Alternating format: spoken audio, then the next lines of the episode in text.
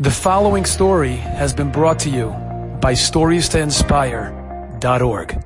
I once heard an incredible story from my Mechut Rabbi Ephraim Waxman. There was a man who went to work every day and faced challenge after challenge. And what he found himself feeling is, yish. What's the point? I'm a piece of garbage anyway. I looked at 10 things that I shouldn't. So what is the benefit of refraining from one sight if the what I've just seen?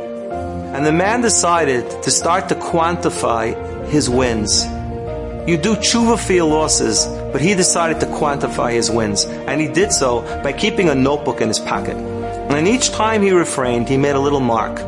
And each mark was worth one dollar. And after some time, he went and he counted up all of his marks, and it came out to 1800. 1800 times that he refrained and he took $1,800 and he memorialized this unbelievable success by buying himself a silver Hanukkah menorah.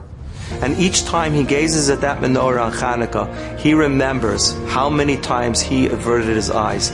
Obviously, this motivated him to keep going and going and going. Don't keep track of your losses.